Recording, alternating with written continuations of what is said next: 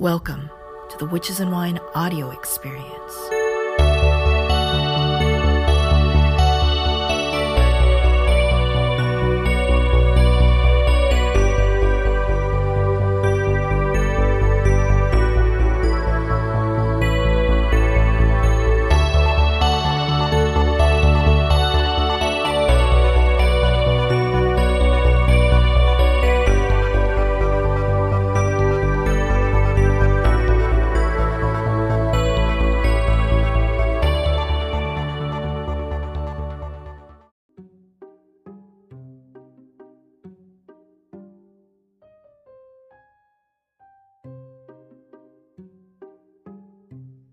When I was doing witchcraft, because I come from a skeptical atheist background, the entire concept of being psychic, for me, it just sounded like a Miss Cleo scam, right? Right. So for me, that word was always loaded, but the way that you've helped me redefine the word is that we're all psychic. And this is literally psychic, as in like the thing inside of you, as not even just a witch, but as a human being. That thing inside of you that feels connected to something that you can't describe.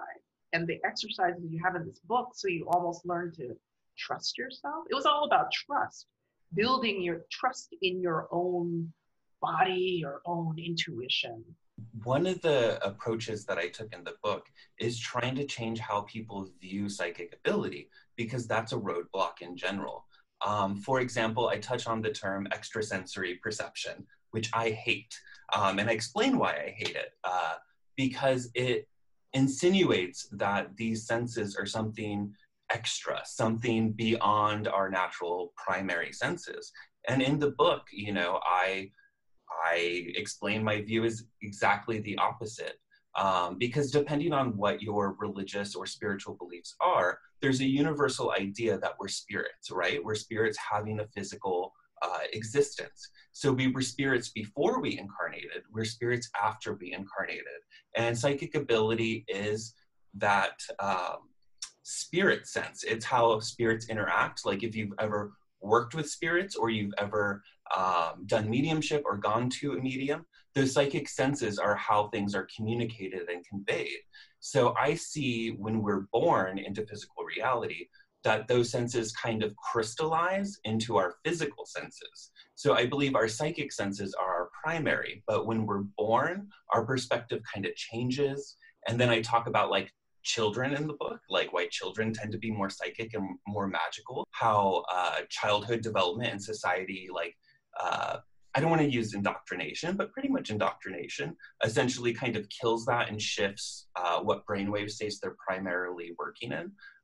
But I do believe these things are natural, and a lot of people have psychic experiences, but they don't really necessarily identify it as psychic, or they just kind of dismiss it because they're taught to dismiss it. Like, how do I know if it's psychic ability or if it's my imagination or anything psychic? The answer is meditation, which is why there's a strong emphasis on that, because meditation, you learn how your mind works, what your symbols are, things of that nature, and you learn to discern when something's coming from you and when something's not coming from you. And that takes a lot of self-inquiry.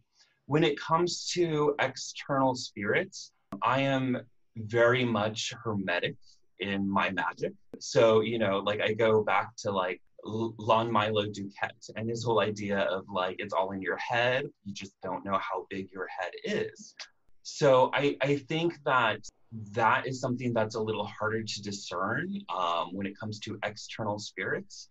However, I do believe that if you are seeing an external spirit, that's usually probably more legit than, say, getting a psychic impression and being unsure if it's a psychic impression or a projection. I don't necessarily agree that they're always spirits in the way that we think of spirits. Sometimes there's, for lack of a better word, it can be like a recording of a place. So it's still a psychic phenomenon, but it's not necessarily a conscious entity. It's more like something kind of replaying the motions. And what I have found really interesting in my experience of like investigating and stuff of that nature is that where these things happen tend to be on places that have a lot of limestone in the ground, which is interesting because that's also what was used in old photography and stuff like that. So like, while there's not necessarily a science to it, it's really interesting that there's this kind of recording parallel to it that I've found. Lots of people are really into the paranormal right now, and they're trying to bring in science, they're trying to bring in other things into it, but then there's like that really big pushback from skeptics. So I think a lot of young witches especially, they fall into one of those two camps. They fall into the, they'll believe everything is a spirit, everything is psychic, everything has to do with magic. The other camp, they're always doubting themselves. They're always doubting their own intuition. So I'm very big on being against blind faith. And I don't even like the word faith in general, because I believe that witchcraft is not a practice of faith. I believe it's a practice of experience and knowing. So the approach that I'm big on with my students, and I kind of approach my book in this way, is, you know, you don't want to believe something until you experience it, but you have to kind of come into it sort of with the assumption that it's true. So it's sort of like this liminal state of belief and disbelief. So like being open to the experience to see if you can experience it, but not necessarily trying to force it or trying to make up your opinion about it at the time. So the way that I approach my book is I say, you know, I cannot prove that these things are true. You know, I cannot prove to you that these realms of reality are true, that these perceptions are true, that my cosmology that I'm using in the book is true, but just approach it while you're doing it as if it's true and see what you experience. And then at the end, I'm very, you know, I conclude the book by being like, now that like you've experienced this, because my whole point was not to just tell you something and have you believe it. Like I'm very, at the very beginning, which is why there's 93 exercises, which is like, go experience this for yourself and know that it's true. So for me, that's always been my approach of like, witches don't believe, they know, they experience, but there has to be that sort of experiment playground of suspending disbelief while you're trying it. So like the skepticism can come before and after, but you kind of have to like put it aside and just sort of assume that it's real. Here's exercise 4, focusing with meditation. There's solar breathing, there's diagrams, there's all these different diagrams. I would say most of this is you basically having us, the reader, not just read about it and say that's cool, but like encouraging us to do these exercises. There used to be a stronger emphasis in witchcraft books on psychic development and energy perception, and it's just kind of dwindled more and more over the years. So I wanted to bring that back because that was one of my pitfalls with practicing witchcraft at a very early age. You know, sometimes I could get them to work, sometimes I couldn't get them to work. But when I was able to perceive the energy and manipulate it from that angle, my magic took off like that. That's a key thing that I want to discuss a little bit more, this idea that developing the psychic ability, which I think that you've defined or redefined in this book as kind of trusting what you already were born with, like kind of like shake what your mama gave you, but like, right. No, like have faith in that what you're shaking is like really legit. That it will actually, if we're talking to just regular like occultists, magicians who are just like, this is all technology, this is all a craft and stuff. This entire idea of psychic development is very new age, and I know a lot of occultists are really against new age anything. So they may have something against that. But this idea that if you develop that psychic ability, that your magic becomes even more strong, powerful, efficient. Yes. In what ways did your magic? Before I touch on that, like something that I wanted to touch on that you just said, in my opinion, psychic ability and magical ability are the same thing. It's two sides of one coin. So psychic ability is perceiving energy, right? Energetic information. I define magic as the manipulation of that energy. So it's easier to paint if you can see the painting, you know, while you're painting it. So for me, for example, I can tell most of the time if a circle has been cast properly or not, just because I start hearing that tinnitus when it happens. and then it goes away at the end of the ritual. So with my own students, you know, while they're doing it, I can tell if they've actually cast it correctly or if they just kind of were missing something in that process. I love how you're comparing it to, it's easier to paint whatever you want to paint if you can actually see the painting being done. So it's not like you're in a dark room. You're in a well-lit studio, you have the paintbrushes, you can see what's going on, and how you will actually have a sense when the magic is, it's almost as if the way that you're talking about the psychic ability and the magic is that you are becoming more like a more finely tuned radio receiver, and magic is this energy, almost like radio waves, and then you're like, oh, you know, like then you can kind of sense it that way. Is that how you see psychic ability? Yeah, so I, one of the things that I try to touch on in the book, because it's become a major shift in my witchcraft in like the last 10 years, is realizing that psychic ability can be sort of reverse engineered into magic to make it more powerful too. So for example, if I were to do a love spell for someone, right? Let's say I'm doing a simple honey jar for a love spell, right? You know, I would do the traditional things, like I would, you know, take like a red, a pink, or a green, depending on how you're corresponding it, do the herbs, the oils, all of that. But then before I light it, I would focus on symbols that are Venetian and love with all of my senses. So I would visualize flowers blooming all over it. I would start hearing music that's romantic. I would start feeling sensations in my body. Like, what would it be like to be like held, or like, depending on if you're trying to get laid, you know, like things of that nature. And I would imbue that into the magic. And that makes it so much more powerful, because it's literally the same thing, the psychic ability and the magical projection. It's just about which way are you working with that energetic information. So I believe that magic can make you more psychic, and psychic ability can make your magic more powerful. It's just a matter of getting more in tune between both of them. Ooh, that's exciting, because I think a lot of beginner witches, they really think if they just get the right candle color, and if they just get the right like herbs, that's it. But they're missing a huge chunk of it, which is, well, I guess a lot of witches, they call it intention, but the way that you're calling it is like a psychic, energetic sort of, kind of like chi that you're putting into your magic. Yeah. So while it's not correct, a lot of the early witchcraft teachers and writers defined the word witch and Wicca as to bend, to shape, to wield, and that etymology has been kind of debunked, but it gets to the heart of what I believe is true. Like, there's a point to that, which is that witchery, when you strip down all of it, when you strip down everything just down to magic, it's that manipulation of energy, that wielding, that shaping, that bending of the information. But it's still that energetic information that you receive psychically. So it's the same thing. It's just about like, are you speaking or are you hearing? And both work together to have good conversation. Like, if I could hear you, but you couldn't hear me, you know what I mean? Or if I couldn't speak, our conversation wouldn't be as good, or vice versa.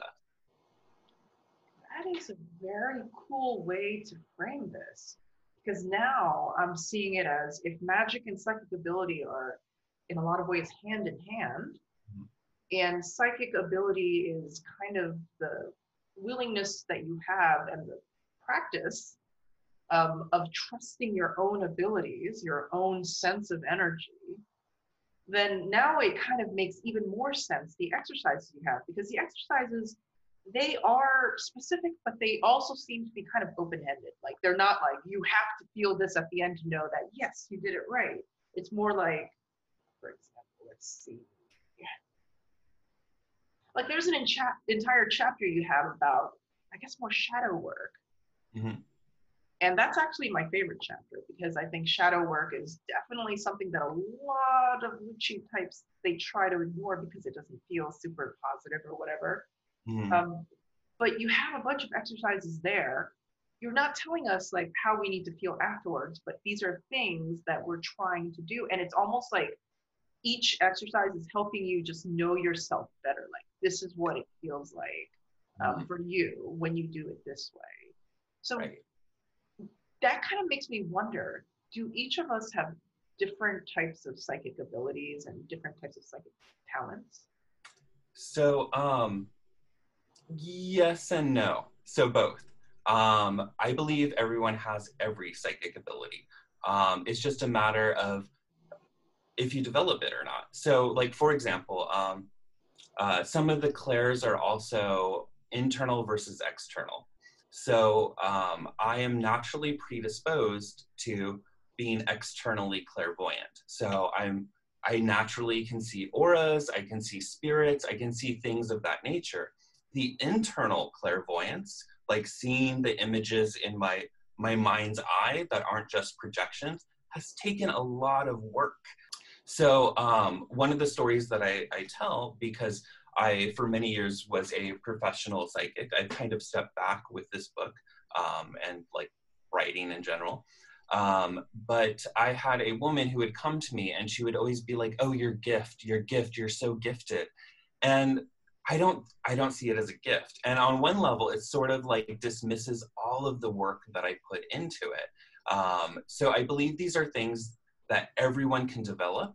However, I do believe that people are predispositioned to certain types of psychic ability.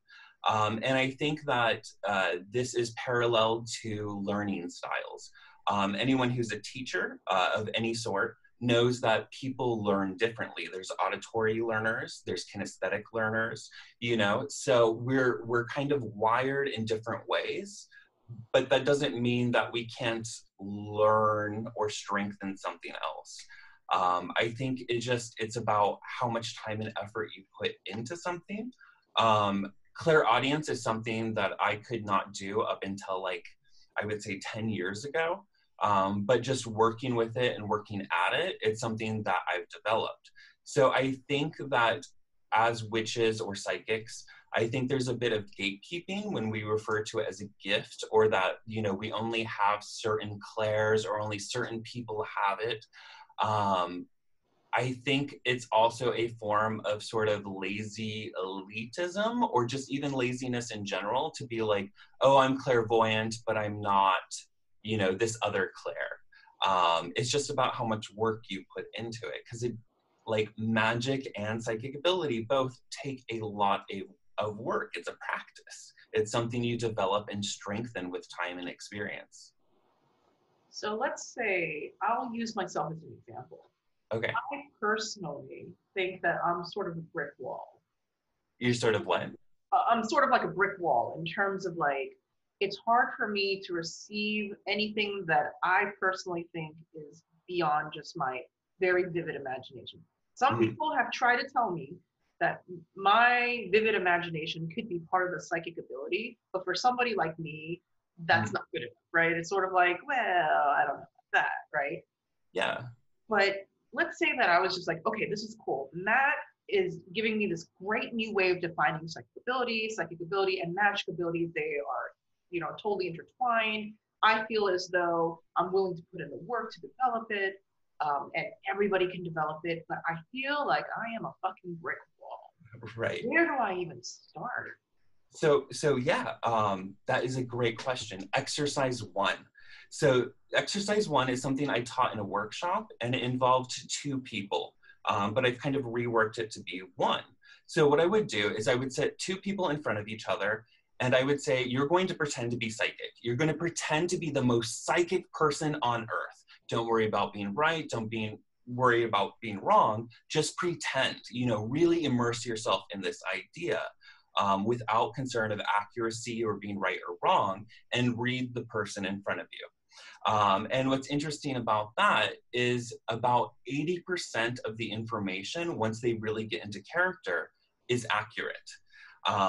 You know, but my rule is you can't say no.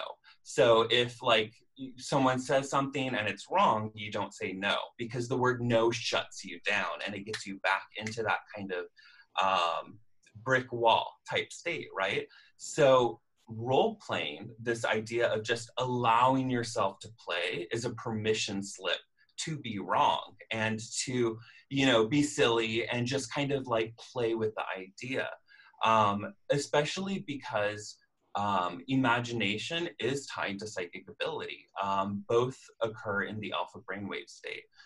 So one of the things I talk about in the book is research where this man, I can't think of the name, but it's in the book, he took a bunch of different people. So he took like Christian faith healers, he took like shamanic practitioners of different cultures, he took psychics, stuff of that nature, and he set them up to the like the electrode machine and monitored their brains wave states when they would get into these abilities, and they would all slip into the alpha brainwave state. So what's interesting about that is the alpha brainwave state is the same brainwave state as when you're daydreaming or when you're really immersed in a book and you start seeing the imagery, you know what I mean? That's the alpha brainwave state, and that's the same state that these people would get into. So a lot of times when people, to go back to your earlier question, like how do I know if it's just my imagination or if it's a genuinely psychic? If it's just your imagination, you're on the right track because you're using the right pathways, the right brainwave states. And it's only through practice and meditation of getting to know how your own mind works that you're able to slowly discern what's coming from you as like a projection or just kind of, you know, brain noise, imagination, and what's genuinely psychic. And the reason that I'm so big and I start right off the bat of like, you know, just pretend that you're psychic for one day and just make predictions all day without worrying if you're right or wrong. It makes people see, oh, hey, like I may have been in my own way. When I stop putting pressure on myself for accuracy or, you know, is this right or is this wrong?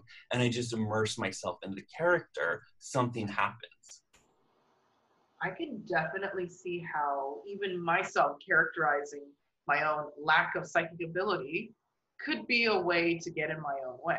Like, right. It's me being like, oh, it can't possibly be. So I'm already telling myself that there's just no way. And maybe I do have valid psychic impressions, but I'm already writing it off. I'll never be able to verify it or anything like that. So who knows?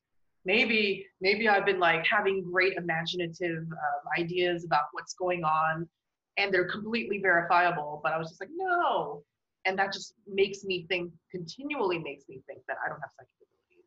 I've noticed that the first couple of exercises, they seem to be like confidence building, like, so almost sort of the, become more of like you almost like deciding that you are going to be psychic. You are psychic. Not yes. only just psychic, you're really, really psychic. You are totally like in the zone of being psychic. Yes. It's a kind of audacious thing, but I like it. It's really fun. Yeah, so I mean, like the first exercises are all geared to unconditioning yourself, getting out of your own way and giving yourself a permission slip to try it. You know, without that over-criticism or that over-skeptical self getting in the way, because that is the biggest roadblock. So one of my teachers that I trained with that was big on psychic ability was Laurie Cabot. So in Witchcraft 1, we learn how to do what we call a health scan on someone, right? Which is to like scan them and see what's going on medically with them. And near the end of the class, what we do is each one of us go and we find someone who no one in the class knows, only we do, that has something that is medically verified. So something that a doctor has diagnosed. And we fill out a sheet explaining like what they look like, how old they are, what's wrong with them, that we can, you know, it's not just like, oh, I think I have this, but something that has been verified. And then we sit in front of each other and we tell the person the name and where they live and how old they are. Which I've adapted in my book because like people are weird with age, right? And then the other person has to describe what the person looks like and what's wrong with them. And everyone passes. And it's one of those really powerful moments of realizing that like, you can do this too, that this isn't something as mystical as we try to make it, you know? And I think that's part of that roadblock, right? Because when we think of psychics, we either, like you said, think of like scam artists, or we think that it's some sort of like super lofty, powerful thing without realizing it's just something that's naturally occurring all the time. And it's really just about trusting yourself and allowing it to happen. So to kind of put this all into context of these exercises and stuff, I want to know a little bit more about your background, your history. Like, how did you get into psychic development? It seems like this is a very big part of your magic. How did you even get into magic? I know a little bit, like, about from your Facebook post, like your kind of history, but for our audience, like, who is Matt? Okay, so I discovered witchcraft around like 8 years old because I saw the movie The Craft. Like, you know, and everyone always makes fun, especially our generation, of like, oh, they watched The Craft and decided they're witches. I totally watched The Craft and was like, I want this. Something resonated. It was like, I have found God. I need to learn more, you know? And from there, I discovered Silver Ravenwolf and Scott Cunningham books. And from there, it's just sort of been a, like a thirst, like, you know, to learn more, to practice, to experience. Then I kind of veered away from witchcraft, like in high school, and I was getting, you know, because like you're hormonal and moody, and, you know, so I was like super into like Anton LaVey and like, you know, super goth kid. And then I just kind of stepped away. And then like after high school, I was into other practices outside of the realm of what we call witchcraft, but are still energetic practices and spiritual practices. And then I eventually came back to witchcraft because of an experience that I had with what I now refer to as my familiar spirit, but I didn't know what it was at the time. And everything just kind of lined up synchronistically, where I was in New England and I was reading a Christopher Penzack book, and my partner at the time was like, oh, he lives around here. Like, he has a whole temple and stuff. And I was like, what? And then, you know, I reached out to him and they were having an open house. So I started training with them. And his teacher, his main teacher, was Laurie Cabot. So I went and I studied with her to get more background. And then I met Devin Hunter, and I got like super, like, I was like, oh my God, we see eye to eye. I want to learn your tradition and your magic. But everything has been in my formal witchcraft training. There's always been a strong emphasis on psychic ability at the very beginning. So that is something that I don't know is universal across the board with other teachers. But with my teachers, there's always been a strong emphasis on you develop the psychic ability and then we'll work with magic. You know, I've always had psychic experiences of one sort of or another. Like I said, I'm naturally externally clairvoyant. So as a child, like, I would see spirits all the time, you know, like I would have these experiences that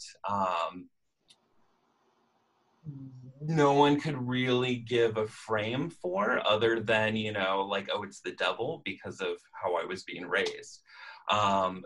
So, you know, I don't know, like, it's just been a lifelong, since I was 8 years old, I just wanted to learn more, and I wanted to explore and understand and experience. And now this is where I am. I think it's very interesting that from a young age, you were drawn to magic, and also that you saw spirits, and that the way that they were explained to you was through this lens of like Christianity, or even if somebody isn't from a Christian household, it might just be skepticism, or like, oh, that's cute. Well, you're young, you were just imagining things. So I think a lot of my audience, especially the younger witches, they claim to have seen or have experiences like that. Maybe people believe them, maybe they didn't, but a lot of them have problems believing in themselves. And I think a lot of it is because you sound completely crazy if you go to school and you tell your friends, oh my God, guess what I saw yesterday? right? They're just going to be like, you are completely nuts. So how does one, I guess, especially a young witch, how does one keep true to yourself?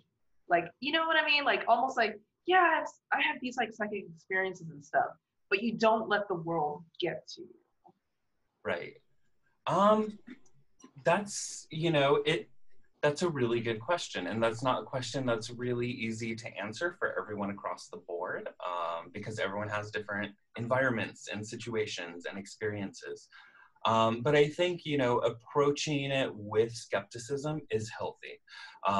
So like I said, there's sort of a balance between being skeptical of the experiences and just being open to what you're experiencing, which is why my book is so experiential, but I don't, like right off the bat, I'm like, just experience it and put your own frame on it based on your experience. You know, I'm straight off like, you know, this could be like divinity, whatever name you put on it. It could be a part of your subconscious mind that you're calling God, you know, like there's no concrete answer. That's something that you'll have to discover on your own through direct experience. And I think psychic ability is very similar to that, and magical practice in general. So it's one of those, like, when we start witchcraft, we feel like we're role-playing a lot, right? Like, so we've gathered the items, we've done the things, we've done the spell, and then we're just kind of like, I don't know if it's working or not. But there's a certain point in your practice where you know the shit works, you know? Like, there's just no doubt anymore. And I think psychic ability is very similar to that. So it just really takes sort of, you know, practice, experience, and coming to your own conclusions. So again, to remind the audience, when we talk about psychic abilities, remember, we're redefining. This isn't the sort of Miss Cleo stuff. It's really trusting your connection with what is considered to be beyond just what can be described through the five senses, perhaps. Things that are not easily explained or classified. And it's kind of trusting that you're like, wait a second, this is symbolic to me, this means something to me, this is trying to tell me something bigger than maybe what my teachers tell me, what my tax advisor tells me, things like that. Right. So, okay, let's say that, again, I'm this person who's just like, yeah, I don't think that I have any psychic ability, but I'm determined to put in the work. So I get your book. It's called Psychic Witch, beautiful book. And I do exercise one with a partner, okay? And I decide that I'm going to, you know, just like say, okay, Matt, you're my partner. I'm going to tell you all these things about yourself. I'm going to just let myself be free with my imagination. This happened to you. This happened to you. You're experiencing this. Oh, you and your roommate, whatever, you know, like I'm going through that. And you don't tell me anything like, oh, no, that's wrong or anything like that. You're just kind of like encouraging. Mm-hmm. And then I immerse myself. So this is like exercise 2 and 3. I affirm to myself that I immerse myself in this psychic atmosphere. I am so psychic. I really trust my psychic abilities. And let's say that I do this for what? A week? 2 weeks? Is that how long you recommend it? So it depends. So the role-playing aspect, it's not usually something that occurs too long. That is sort of more of like a dipping your toes in and seeing the difference between allowing yourself and not. When it comes to affirmations, like the, you know, I am psychic, I trust my psychic ability. Honestly, like, I think that's kind of a lifelong practice until that roadblock is out of the way, because once again, we're reprogramming ourselves. We're changing how we relate to the ideas that we're working with, particularly because they're like in our previous discussion, we're talking about getting in our own ways, or even how like society or like, you know, how we're told to view these things, you know. So we're using affirmations, use the conscious mind to reprogram the subconscious mind. So eventually you get into this state where you don't have to role play, you know, because you start trusting your ability. And a lot of that trust comes from just seeing results. And that was, you know, it's why it's so exercise heavy, because I want people to experience it and try it for themselves, because it takes a lot of work. It's not, you know, just like I've done an exercise and now I've mastered it and I can move on. It's very much like martial arts or something of that, or anything of that nature, where you have to keep practicing it, you know. Doing one roundhouse kick does not mean you're a black belt or that you've mastered it, right? And if you don't do it for a while, you know, you can kind of get rusty on it. So that's why it's a practice. Or like music, for example, you know, like musicians are constantly going back and like revisiting the basics, you know, because that is the foundation. So I don't think there's any particular timeline to anything. And that's something that's very personal and hard to convey in a book, which is why, you know, I don't necessarily say do this for a week, do this, you know, 20 times. It's more about like, do this until you feel it, or you feel ready to move on, you feel like you've had that experience. But something that I've noticed in witches, including my own students and people that I've known, is that particularly when it comes to like a degree system, or it comes to like reading a book and moving on to something more advanced, is that they do it almost like it's a checklist, right? Like I've done the thing and now I can move on.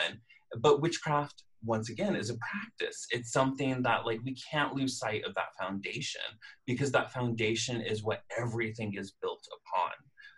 So, you know, I've met a lot of occultists that, you know, are super, you know, highbrow, super, you know, they're super into like the grimoire traditions and, you know, the high magic. And I've seen them do magic, and I'm, you know, as someone who is psychically receptive, I'm like, that was pageantry. That there was no energy movement. Like, you need to go back and like revisit the basics. One of the things that I say in the book is that like, I contrast that to my experience with beginners, just lighting a candle with like full focus and will, and how much more powerful that can be than, you know, like reciting like the 92 Hebrew names of God, you know, like without that energetic, that connection, because magic is a science and an art. And the way that I define that is, science means that there is a method to the madness. It's something that we have a past, we have people who have explored it and have kind of boiled it down to being like, if you do these things, they work. These are the mechanics. But then there's the art part, which is your connection, and you need to connect to your magic. It needs to be personal, just like art, you know. You could even see art as a science, or using the same metaphor, you know, like you have to learn how to draw fucking fruit, right? Like in an art class, before you can go off and start doing your kind of like Van Gogh or like Picasso type art. And I think that magic is very similar. I love that. I love that. And it makes so much sense. Like, personally, for me, what I had to do was, in some ways, I had to take like 2 steps forward and 1 step back a lot of times. I thought it would be a checklist. I thought, okay, I got this, and then, but then I would find myself backsliding, and then for me to start to think, well, I guess it didn't work then. But then after backsliding, if I didn't give up, then all of a sudden I'd make like the quantum leap. Mm-hmm. But then I'd backslide again. So it was always like a back and forth. And finally, I've had that experience enough times where I'm just like, okay, sometimes I have good days, sometimes I have bad days, sometimes it works, sometimes it doesn't. Who knows, why not? So I'm guessing that for those witches who start with these, beginning these chapter 1 exercises of trying to gain confidence in being psychic, you're going to do, let's say, the exercise where you're going to guess about the other person, and you're going to have a couple of experiences where you're just like, I am fucking psychic. And then you're going to have some experiences where you're just like, I don't know shit, right? Very similar to, let's say, tarot reading, right? So, like, you don't just jump into being like, I'm a professional reader, I'm going to charge you $200 for this reading, and it's going to be mind-blowingly accurate, right? Like, you usually kind of practice with yourself. You practice with friends, you exchange, you slowly start kind of taking money once you like feel confident in it, And, you know, you start seeing that, like, your readings are accurate and that you can do it. I think that, like, psychic ability and magic, it's very similar in that way. My book, so magic in general, especially witchcraft, tends to be very spirit focused, right? So working with spirits, working with deities, working with entities either beyond ourselves or, you know, people frame it different ways, but I see it as, you know, actual entities. But the reason that my book doesn't really have that, other than like one thing that's just sort of like, it's something about like meeting your spirit guides briefly, but it's not in depth. But the whole point is that before you start interacting with spirits, you need to really get in connection with your own spirit first, because that's the most powerful spirit connection you're going to ever have. And that is going to also help you with your discernment of other spirits and your interactions with it. So, you know, I really believe that focusing on your own practice, focusing on these basics, these inner works, are essentially the biggest foundation for any sort of magic or any sort of spiritual interaction that you're going to have. I totally am on board with that. I know that you said it's not a checklist, but I've noticed that each of the chapters, they have, I would say, more and more complicated or deeper magical exercises. So in a way, it would be a lot harder to go from chapter 1 to chapter like 9. Right? Versus to go into chapter 2. So, all right, I've done chapter 1, let's say, and I've done it, and let's say that I'm trying to move it along. I'm just like, all right, I'm not going to be a perfectionist. I'm going to do it for a little bit, maybe about a week or so, and I'm going to be like, all right, I think I have just enough, like a C+ level feeling of I'm a psychic. Now I'm going to go into chapter 2. So, let's see. Let me grab my copy. Yeah. Been a while since I wrote this. It's great because I've noticed that sometimes, like, maybe because my nephew, like I told you, he likes to like look through the book. Mm-hmm. Sometimes he'll just be playing with it and he'll open to a page and it's like an exercise and I'll be like, oh, what's this exercise, right? So for me, it's sort of like, maybe this is sort of like bibliomancy or whatever. Yeah. But the second chapter is about meditation and relaxation. And this is where I think a lot of witches are going to be like, fuck, everybody talks about meditation. I'm so sick of it. Everybody says meditation. Meditation is so hard. It's so boring. Can we just skip it? No. I don't think you can skip it. I mean, like, you don't have to have a meditative practice to be a witch. But you probably know from interviewing a lot of witches and occultists that they will go on about how meditation is one of the most important practices that you can have. And this goes back to something that you were saying earlier, which is about knowing yourself. So that's one of the main points of meditation. So if we think of the greatest psychic in history, right? Like of all of history, I would say that it is the Pythia. It is the Oracle of Delphi that was world renowned. And it's a different person, you know, it was a role.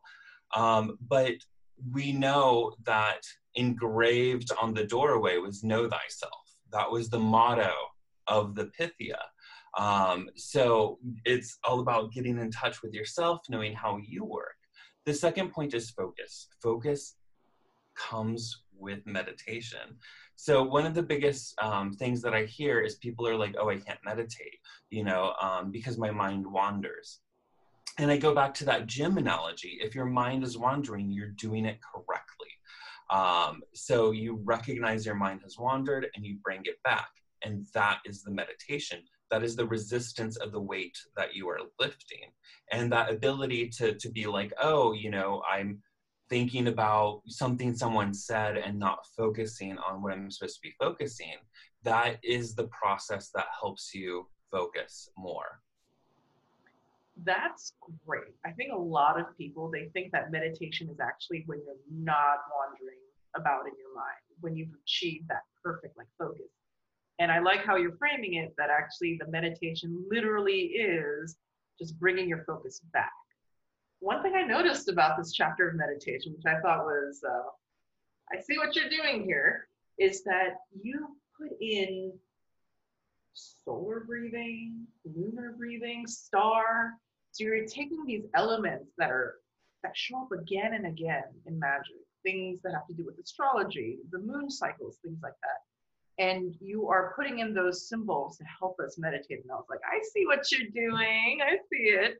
So it's not just, I guess, depending on your framework, if you're a Buddhist monk, you would be chanting mantras, let's say. But as somebody with the framework of doing magic, and let's say like sort of what we consider to be witchcraft, mm-hmm. things like the moon cycle, very important. Stars, very important. Right. So all the psychic ability, all the meditation is actually kind of like you're saying, you see what I'm doing. I'm setting you up to connect with these different elements that you will end up working with in magic. Yeah. So I thought that was clever because not only is it meditation, so you're learning how to focus, but you're also getting in touch with, I guess, the energy in those elements, in the planets and the stars and the moon. And that also is something that I think a lot of witches, new witches, it's a new concept for them. This idea that there's your energy, then there's this energy out there, and that you can actually kind of in a way like meld with that energy. Because I think a lot of young witches might be like, oh, you know, they're like so separate, they're bigger than me, whatever. But mm-hmm. it's sort of like, the way that you're kind of teaching this seems to be a little bit more accessible. Like you are actually becoming almost like, you know, like bringing in close these energies. So one of the things that I'm also doing, which isn't clear until later on in the book, is I'm helping you build connections with different layers of reality through the very basic steps. So I use a 7 plane of reality model, which was sort of more of the traditional one that has, not to like be all like, oh, new age, but like the new age has totally like added like 20 different layers, and it shows that they don't understand what those layers are. So like, for example, like they'll have the astral plane, and then later they'll have the celestial plane, and they'll describe the celestial plane like the astral plane and give a very vague description of the astral plane, which astral literally means celestial, it means star, right? So I talk about how these elements in witchcraft and occultism are on different levels of reality. So for example, the planetary energy is astral. That's where that influence is, that's the astral influence. The elemental energy, which you, like the fourfold breath in the book and stuff of that nature that you're connecting with, the elemental is in the etheric level of reality. And I also talk about the aura in relationship to that, because, you know, it's easy to map these things out as if it's like a cake, right? Like physical, etheric, astral, so on and so forth. But it's more of a multidimensional thing. When we talk about our aura and our auric layers, that is just ourselves on that level of reality, which it's all multi-dimensional, right? It's not like layered, it's all happening simultaneously. And I explain how magic, my revelation, you know, which is part of what inspired this book, was I realized that a lot of traditional witchcraft ritual that is taught, you know, there's the staple of casting the circle and calling the elements and then do this and do that. What that's actually doing is it's pushing it up a layer of reality. So I also explain how you can do that without the tools, without the formal magic, through that process of reverse engineering, of just developing your psychic ability. So it's about being able to achieve the same results by using the science of it. But you can do it in different ways. So you don't have to literally walk around and cast a circle. You don't have to literally, like, you know, call the guardians of each direction. There are steps you can do that will tap into those layers of reality and move your spell up to bring it back. And one of the things that I found really powerful about this is that this takes away an unintentional gatekeeping on people with disabilities and people that are maybe not mobile. not everyone can stand up and walk around and cast a circle, you know. Not everyone can stand for such a long period of time. So my book helps kind of frame things where you can do it no matter what is going on. So one of my approaches with the book was, if I was stranded at sea, if I was lost in a desert, or if I was paralyzed, how would I do magic? How could I do magic if I had nothing to access? That is such an important point that you're bringing up. There's definitely this bias towards able-bodiedness in a lot of these magic rituals. And yet at the same time, every person, doesn't matter what body they're in, has access to energy. We're all part of source. And right. What I love about your exercises is that I feel as though, like, I mean, for the past 3-4 years, I've been doing magic. You have to experience it firsthand. You literally have to develop your own psychic ability, not read about it, but do things like what's inside your book so that you actually have firsthand experience, and you don't have to trust what a book says to know that you're multidimensional. Like, until I actually did some magic, I was like, oh shit, wait a second. This is happening at the same time. Me doing astral projection, it seems like it's happening, like, oh, how convenient, like I'm sleepy and I pop out. But guess what? I'm beyond this body, but I didn't have known it unless I had done all this other magic beforehand. So I like how your book is setting out these exercises, and it's not a checklist, but it's like getting more and more complicated so that you can actually verify for yourself simply because you've done it. You're like, oh yeah, of course. Oh yeah, 20 different layers. It's like, why, right? It's like, you just know because you've done it. And you're like, oh, yeah. So witchcraft is a mystery tradition. This is something I was talking to a private group the other day about, which is funny because the topic was spirit flight and astral projection and things of that nature. And when we say mystery, a lot of people will think that these are like hidden secrets that are like, you know, guarded and shielded and you have to get to a certain point to get. But all the mysteries when you enter witchcraft are right in front of your face. You're just not seeing it. The reason it's a mystery is it's something that cannot be conveyed. We can intellectually talk about it. We can point to it. But until you experience it, that experience is the mystery. So astral projection is the perfect example, because we can talk about astral projection and we can kind of point to what it is, but until you have that experience of leaving your body, there's something in that where you're like, I know it's true. And then people that have had that experience, they have a better understanding of what the other person is talking about. And it reminds me of the Buddhist axiom of the finger pointing to the moon is not the moon. It's the same sort of idea. You know, we use our words to point to things, but until you actually experience it, it's different. And that's why I'm very big against blind faith. I'm very big about witches know. They don't believe, they know, because they've experienced it. Totally. I mean, I remember, like, there were some TikToks where I was talking about astral projection and people were asking me, well, how do you know that you weren't dreaming? And I was like, listen, you know, and it's hard to try to convince somebody who's never experienced it before. Mm-hmm. Those who've experienced, they know you're not dreaming.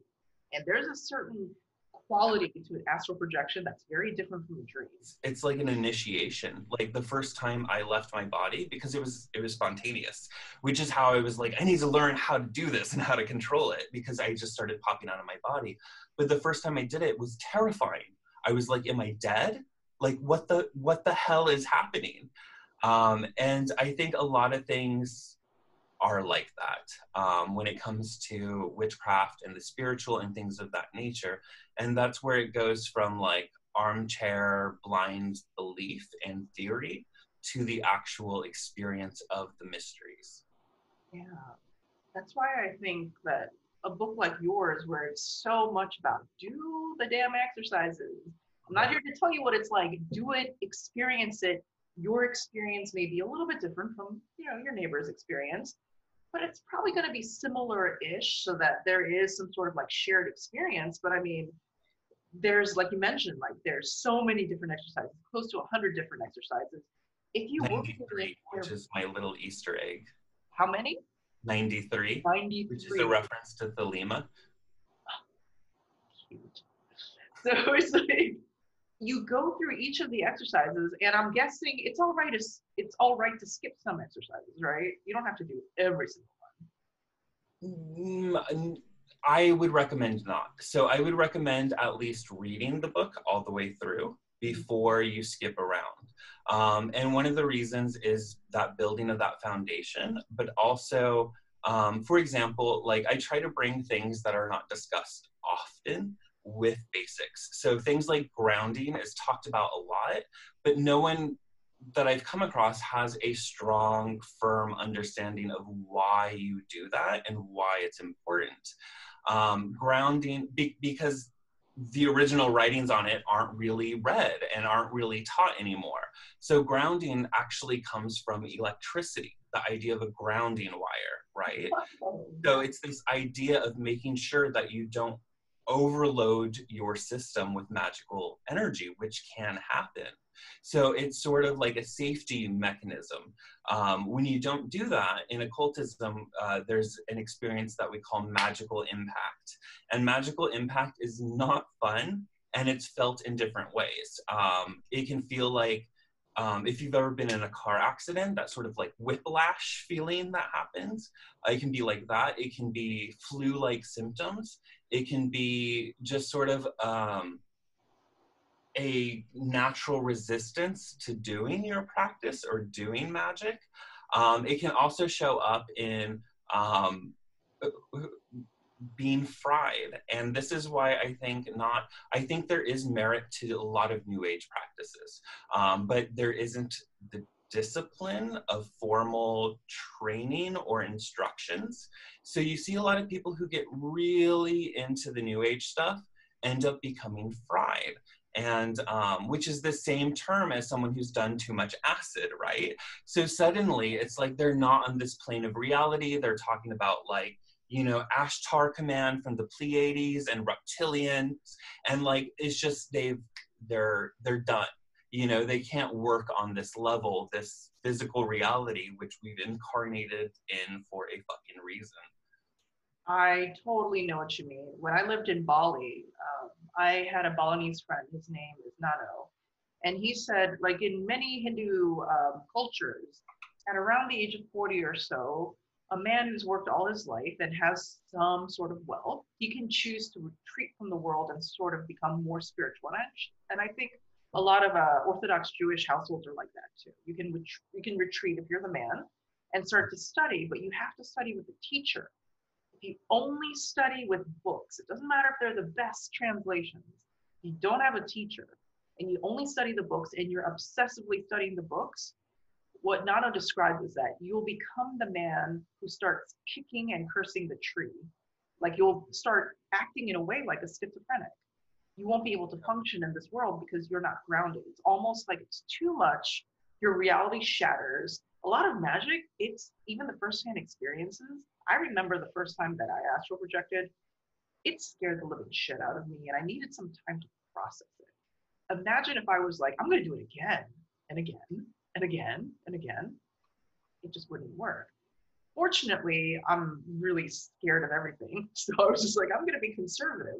But I think a lot of young people, they're so eager for that sort of edgy experience that they're gonna constantly try to push it and they're gonna end up being super ungrounded. And it's sort of like, yeah, then everybody starts, we've all met the person with the crazy eyes.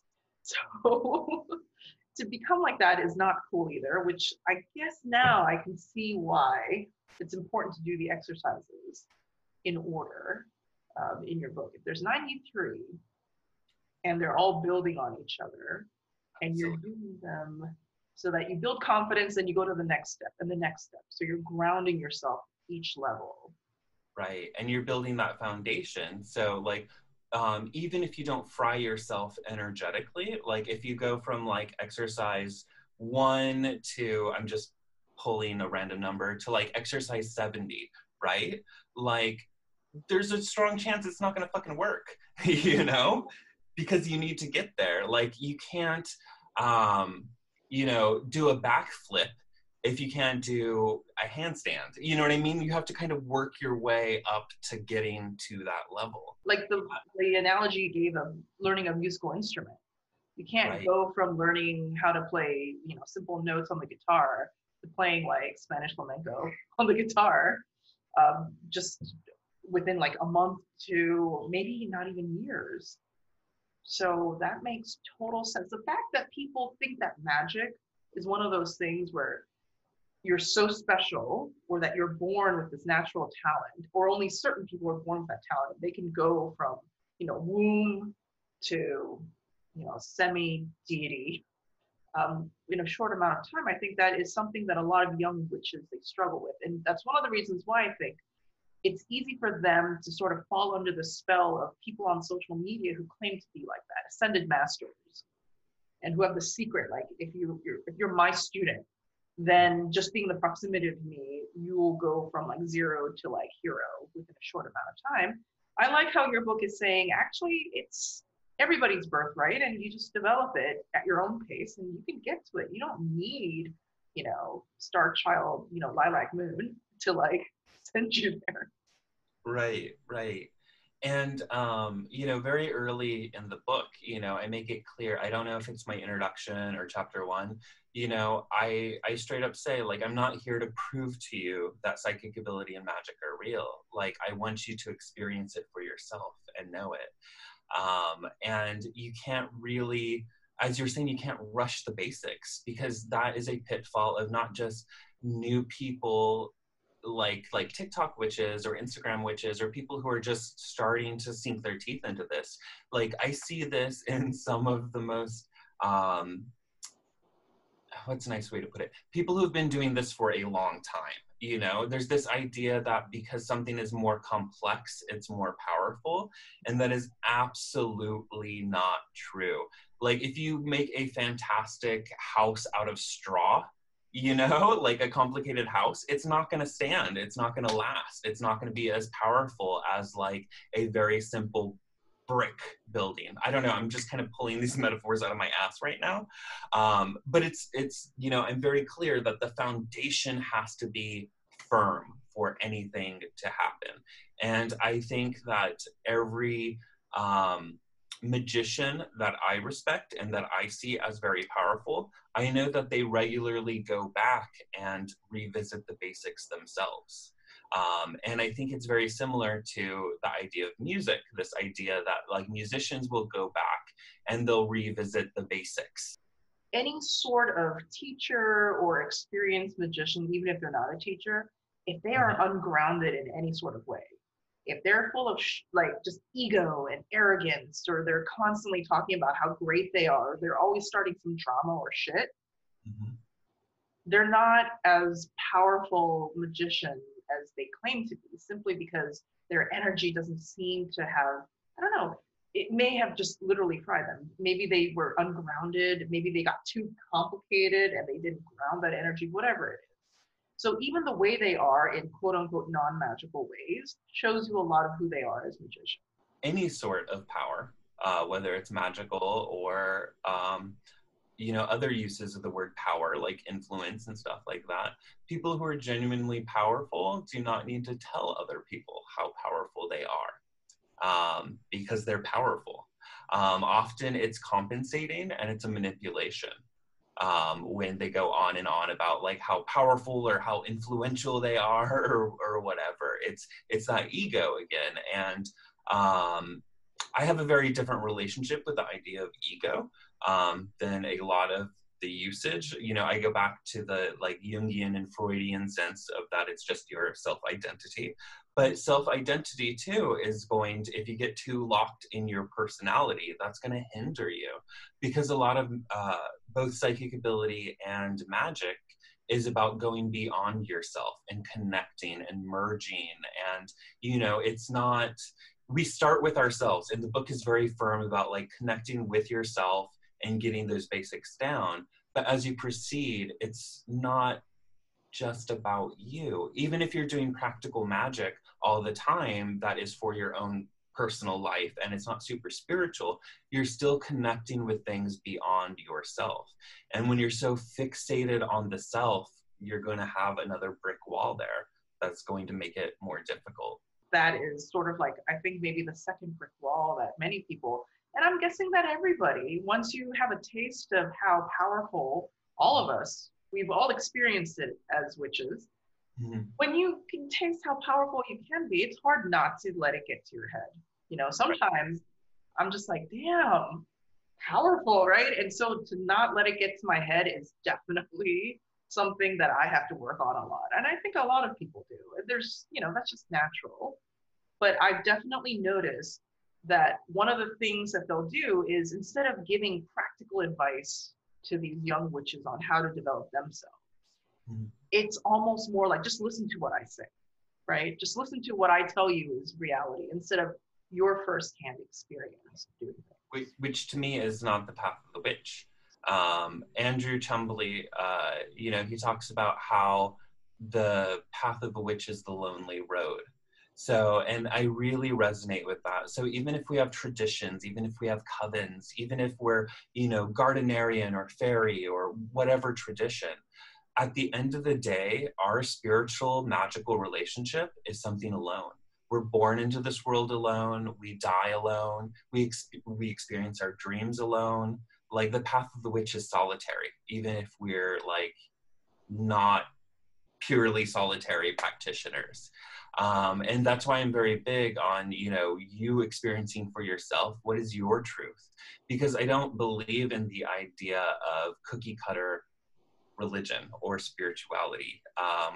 For me, part of the witch archetype is that heretic. It is that person who, you know, like, that's not my experience. You know, you're telling me this, but my experience is different. You know, it kind of, and I think that's different for each person because each soul is unique. If it wasn't unique, there would be no point in having an ego, no point of having a personality and an individuality. And this ties into my loftier ideas of, like, you know, incarnation and being parts of source, you know. But at the end of the day, like, it's really your journey. And to deny someone of that is actually hurting them instead of helping them. But now that you've advised, like, kind of go through them in order. So I'm just like, okay, let me try that. You know, let's try, like, them more in order. But I would say maybe for somebody who's a little bit more experienced, they'll do, like, one exercise per chapter. They don't have to do every single exercise if they've been doing the other exercises in their own way for a while. So I recommend, when learning, when going through the book, because I see it as sort of my way of teaching. So it's like my masterclass in a little book, right, on this topic.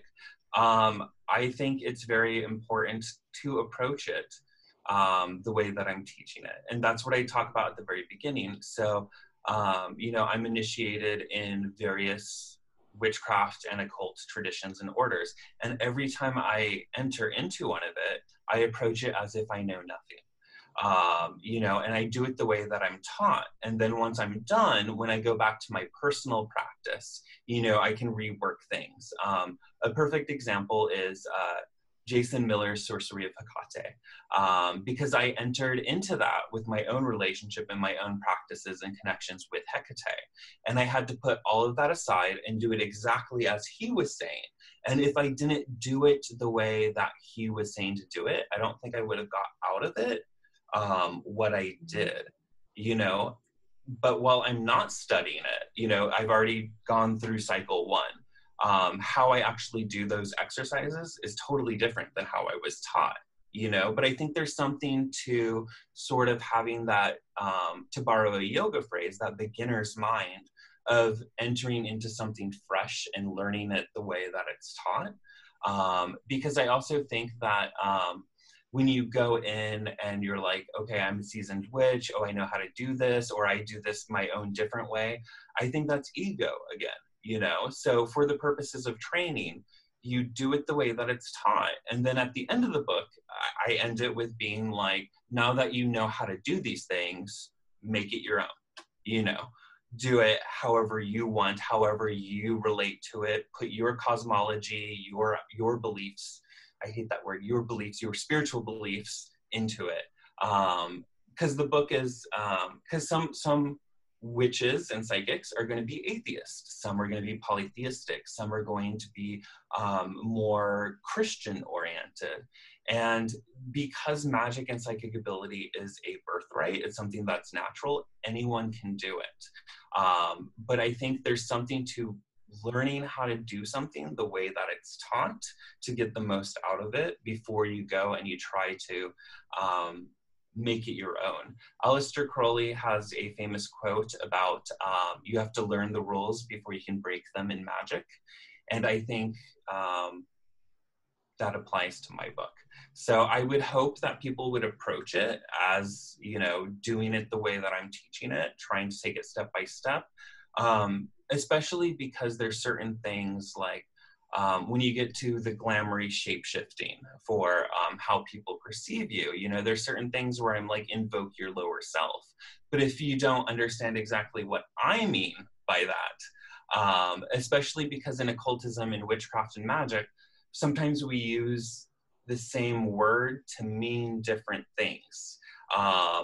So there's an assumption, and the one that comes straight to mind is familiar. Right? Familiar means different things to different witches. Sometimes it's your fucking cat, right? But like the way that I view familiar spirit is it's a spirit. It's not a physical animal companion. It's something different. So being clear on what that is and understanding how that's being taught, what the verbiage and definition of how a word is being used is really important. Thank you for that clarification. Okay, now this book is reframed in a completely different way from you. This is your masterclass on how to develop as a psychic witch. Would there be a difference in any sort of way that a more experienced witch would go through this book? So that's kind of hard to, just because everyone's different. So without dropping any names, my book has been really well received, including by people that are revered elders in occultism, like people who literally started things that we think of as Wicca or, you know, different traditions. And one of the things that they said was that there is a depth that has been brought to these practices that has not been explored before. And that's one of the things I talk about at the beginning, which is mastery is not so much about how high you can make your skyscraper, right? Mastery is about how deep you can make a practice go. Because, you know, otherwise you're at best a master or a jack of all trades, master of none, you know? So mastery is really about like mastering something. And not only is that practice, but it's about understanding it. I don't know if you glanced at my bibliography in the back, but it goes from everything from like old ass occultism books to like Silver Ravenwolf, you know, because I'm trying to unite pieces of information on topics that are scattered into one place to get a better understanding of some of these practices that we see as sort of taken for granted. I see that in your bibliography, there's also Carl Jung. There is old school, like, do you offer a class? They're much more of a class person, so they need like a teacher to kind of keep them on track. Do you offer like a class version of this? At the moment, I do not. At the moment, my focus is on writing because I have contracts, and that takes up so much of my time along with promoting of the book. But I wrote this to try to be a class. Eventually, I am going to develop an online class, which is based on this book, but also adds more to it, you know, so it's not just the same thing over and over. But at the moment, I currently do not actively teach this, especially with quarantine going on. But my hope was with this book that it could be somewhat of a replacement of a teacher, because it's essentially the exercise component of it is workshops that I've been teaching for years. It's things that I've been teaching students and doing talks on and stuff of that nature, kind of compiled into one. And one of the real struggles of writing this book, translating it from something I've been teaching for many years to something that is a book, is making it linear. That was the hardest part, because there was, like, in my teaching for many years, it's very much, now that you know how to do this, go back to this thing, and we have something new added to it. So there's a lot of back and forth. So, like, trying to make it linear has been very, very difficult. That being said, I am always open to answering questions related to the book specifically and what I'm teaching. I'm not open to answering your questions about demons or, you know, like a vision you had. But I, you know, there's something to be said about having a teacher. There's something to be said about not having a teacher. There's something to be said about reading books. There's something to be said about putting books away. And this goes back into, like, my idea that witchcraft is the crooked path. And I don't just mean that in right-hand path and left-hand path, but it's also like, if we were to think of, like, traditional occultism, right? It's that middle pillar. It's, you know, the rational mind and the intuitive mind. It's the light and the darkness. I avoid a lot of gender in my book and in my witchcraft. You know, I do work with the concept of gods and goddesses and gendering them that way, but the way that I teach it, because that's just language. It's just a metaphor, you know? That's why it's solar breathing and lunar breathing. It's not, you know, deity with a penis breathing and, you know, deity without a penis breathing. Because I think that the gender idea in occultism is something that has kind of gotten out of hand and gotten a little bit too literal and has gotten a bit too outdated. I totally agree with that. And now that I know that it's a masterclass and that it kind of makes sense that if it's developing trust in yourself in your own psychic abilities, it also makes sense that in a lot of ways, having this guide, it could be just as helpful as having a teacher, because in a lot of ways, a lot of people, they kind of use the teacher as, like, a crutch, as a guru, that sort of like as mommy or daddy figure that they can lean on. But this is kind of like, no, you're developing your own trust, your own self-belief. I mean, the first three exercises, literally, the entire first chapter is about, you are a powerful psychic. You got this. You're talented. All you need to do is get out of your own way. And a lot of the feedback that I've gotten from like readers, like the average reader, is that it feels like having a teacher there guiding you through these things, which is like, yes, because that was my intent, you know.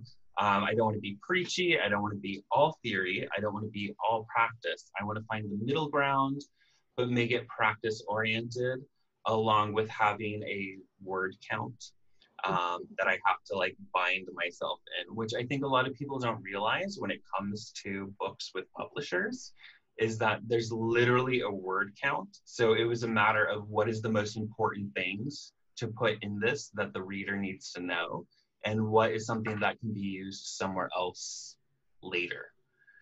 So, like, this is, like, for me, for the foundations of psychic ability and magic, this is the need to know, need to experience masterclass that I've written. Awesome. So if you were to describe this book using three songs, or three movies, three just any pieces of art, what would they be? That's songs.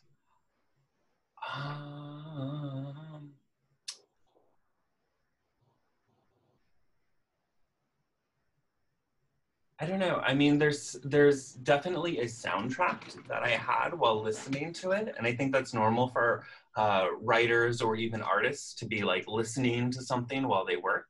While I was writing this book, I was listening to a lot of Chelsea Wolfe. I was listening to a lot of Bjork, a lot of Portishead.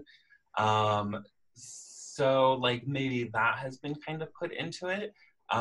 In the book, in the clairaudience section, I talk about learning how to retrain how you just hear things. So there are artists that I reference as being beneficial, like Bjork or Radiohead, or, you know, artists that use noises that are unconventional and use them in unconventional ways to sort of retrain how you hear things. So that's, I mean, if it were movies, like it would be like The Craft, of course, because that's always going to be, you know, my root. I don't know if you ever saw, but I'm a cheerleader. They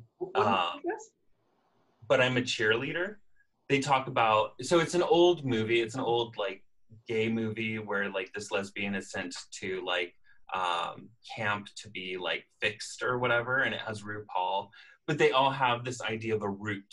Like what is their root of why they're gay? So it's like, oh, my mom got married in pants. That's why I'm gay, you know? So I would say like The Craft is my root for this book. I don't know. That's a really interesting question, and I think music definitely, it would be more like artist than songs, and it would definitely be more music than movies. So Portishead, Bjork, Radiohead, would you say, sort of, I'm kind of thinking, well, Bjork, obviously, because Bjork is just wonderfully, charmingly eccentric. Yes, magical. Magical, super magical. Yeah. Definitely Radiohead. When I'm thinking about, like, there was a point in my life where I was listening to, what was it? I think not their first album, their next two, like, what was it? Kid A and the OK Computer. Those two albums, I was just listening to them like on repeat for a while, and it's very hypnotic. So I can definitely see that. Yeah. It's a very emotional experience when it was supported.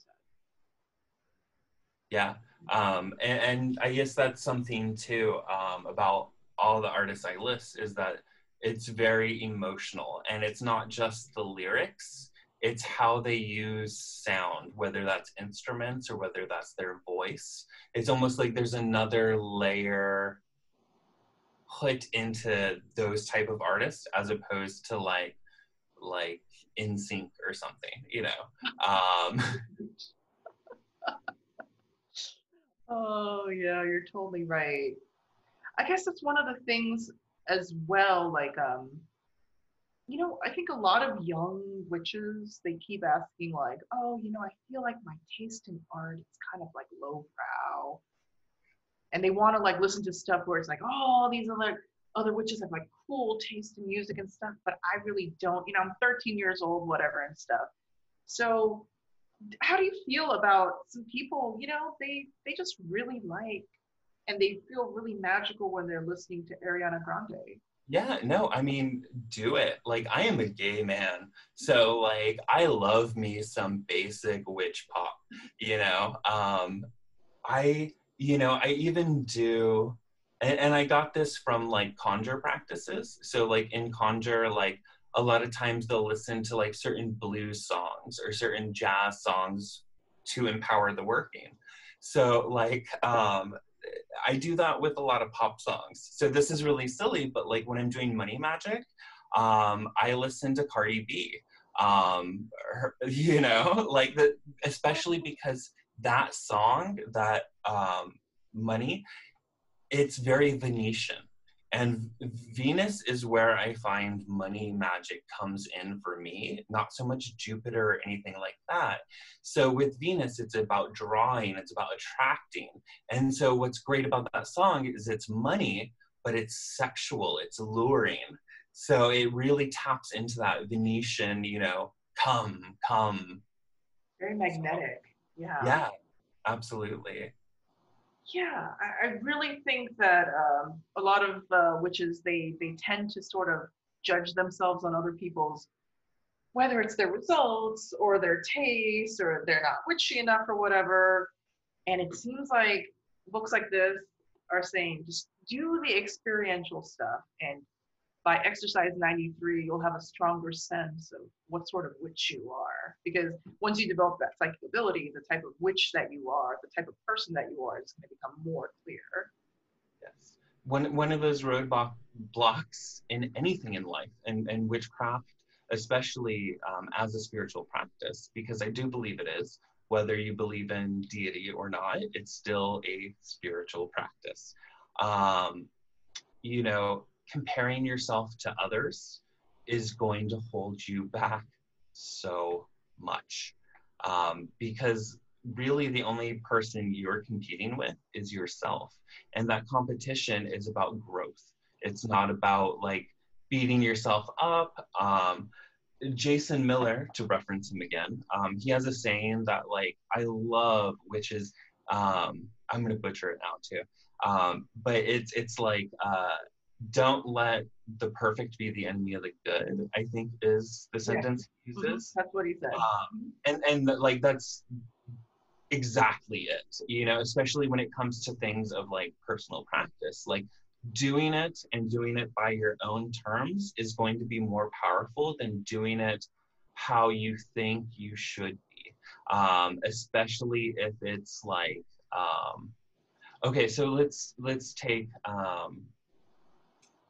Instagram, for example, Instagram or like TikTok or things of that nature. So one of the things with the witch aesthetic is I believe that there's a magic to it, right? There's a glamoury, and glamoury is magic. So I will tell you straight up, like my whole Instagram, like my magic don't look like that. Like, you know, my altars are not beautiful, perfect. Most witches aren't, you know, a lot of witches will take a lot of time on Instagram to set up a photo. And I've met a lot of beginners that try to compare their practice with that.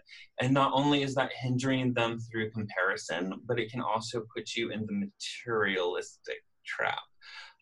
So I love the witch aesthetic specifically because I'm a goth kid at heart. Like, I'm always going to be that little goth kid, witch or not, you know? So, like, I'm already drawn to that sort of a thing. But I view it as a magical tool, just like glamoury, you know? And it's about how you use it. And if you're getting hung up on that aesthetic, or you're getting hung up on trying to be better than others or be up to par with others, that's going to hold you back in your path. Totally. What other projects are you working on right now? So I'm working on so many projects. So I'm working on a project that I have not announced, and it's still secret, and it's something that I've asked you to contribute to, and you have. And all I can say is that it is a companion to Psychic Witch, and it's the other side of the coin. You'll have to wait for that announcement. My childhood hero is doing the forward for that, which is Silver Ravenwolf. So I'm like, ah. I'm contracted for a book after that as well. And that's all top secret, but that's kind of going in a different direction. I have like 7 book ideas that I want to do. I wish I could just siphon them. We have the official Witches' Sabbath coming up, which I have been asked to be a guest speaker. My roommate Devin is the organizer for that. Devin and Laura Tempest Zakroff are the ones organizing it. They're so awesome, both of them. Yeah, so we have a lot of featured speakers and guest speakers, but there's also the Witchy Awards that they're doing, which is going to be announced soon, and it'll be announced by the time this goes up. Which is really cool because it's about people voting for different categories of stuff, like, you know, favorite social media account of the year, favorite new author, favorite, you know, podcast. And there's going to be like literal awards, like nice awards that are sent out. So that's cool because I don't think our community really has that, especially as content creators, whether, you know, we're a YouTuber or whether we're an author, because even authors, like, this niche of a field, like, we don't get recognized, even with how many, like, books we may sell or how many people we reach. Like, it's just a field, like, the closest is cover, the cover awards, and that's very new age oriented. So I love that like Devin and Tempest are creating something for our community, and that it's not just, you know, just for authors or just for this or that. It's different areas. So I'm excited. Yeah, from what I remember, this book is doing really well in terms of sales and translations. It is, yes. It's been translated into... So it's been translated into Russian and printed. The translation rights have been bought in 2 other languages. One is Chinese, and the other is Polish. There's another language too, it's slipping my mind. I want it to be in Spanish, but that's something that the publishers have no control over. So the idea is foreign publishers come to Llewellyn and they're like, I would like to buy the translation rights for this. And then that publisher produces it. So it's just kind of like who comes, you know, gets it. Book sales, I am very, very blessed. It's been very well received. I'm not going to announce the number of reprints or how many copies have been sold. But I have been told that if this were through a major publisher, it would be on the New York Times bestseller list right now. That's amazing. That's absolutely amazing. And I can definitely see why. I mean, it's really rare. It's really, really rare. And I've looked through a lot of books. You know, publishing companies also like ask me to look at certain books and things that have to do with more, you know, like new age subjects, like psychic development. They're just kind of, if I had to describe them with emotion, they're just sort of like this. Versus this, it truly is something that a beginner witch who knows absolutely nothing, like you could be a 13-year-old who's living in the middle of like Iowa. Like you don't have a witch shop in your town. It's like 1 traffic light, just order it, it'll arrive in the mail, and you could start to work through the exercises. And you know, you take your time, it's not a rush, there's no contest, you go through it, and maybe you spend a couple of weeks, a couple of months going through it, and by the time that you finish it. So I think both of us would agree that it's a good idea to sort of focus on a couple of things at a time. You don't want to do everything at once. No. So you kind of look at this as a way perhaps to start developing the basics of your witchcraft, you know, before you decide you're going to work with Hecate, or you know, maybe even while you're working with Hecate, but you want to deepen that relationship because you want to gain trust in yourself. You would do something like the exercises, 93 exercises, 93 or 96? 93. 93 exercises. The number of Thelema. Wow, that's right. 93 exercises in this book, and that's, I would say, no matter what magical path you're on, these exercises will help you, for sure. And these are, you know, agnostic in terms of the path. This is just something that maybe even if you're not a witch and you just want to be more spiritually connected to yourself. I can see somebody like Susan at the yoga studio being like, you know what, I want to like do something like this to kind of have more faith in when I meditate or when I'm trying to gain messages, when I'm doing my tarot readings for myself every day, I pull 1 or 2 cards. This might help her too. Yeah, I hope so. You know, I know a lot of people who are saying that they're doing this as a year to go through the practices. Like they've read it, and I think that's great. Like pace yourself. It also doesn't have to be something that you do alone, which you touched upon. It's something that you can do on the side, especially because it's a do it at your own pace thing. There is no initiation at the end. There is no award. There is no big like hurrah. You know, it's all about just like that mindful development of practices. And it ends at the very last chapter before the conclusion is my psychic spells and magic tricks. So what I mean by that is by the time you get to the end of the book and you feel confident with it, I teach how to do magic on the spot with nothing but your mind. You know, because when we first learn about magic as children, you know, it's usually like fairy tales or media, and we think of magic as something that like is done with a gesture or a thought or a word or something like that. And then as we enter into witchcraft, we're like, oh no, it's not really like that. But this book, I'm kind of saying it is like that. It's just not as easy as it looks. Like, you're not going to turn someone into a frog, you know? But, like, there's definitely magic that you can do on the spot. And that's something that old occultists really put an emphasis on that does not have an emphasis now. So even, like, Dion Fortune's definition of magic, you know, it's all about shifting consciousness, you know? The older occultists really put an emphasis on this hermetic idea that it's in your head, the power's in your head, and that's where it starts. Not to say that it's solely egocentric and self-centric, but that's the place where it starts, you know?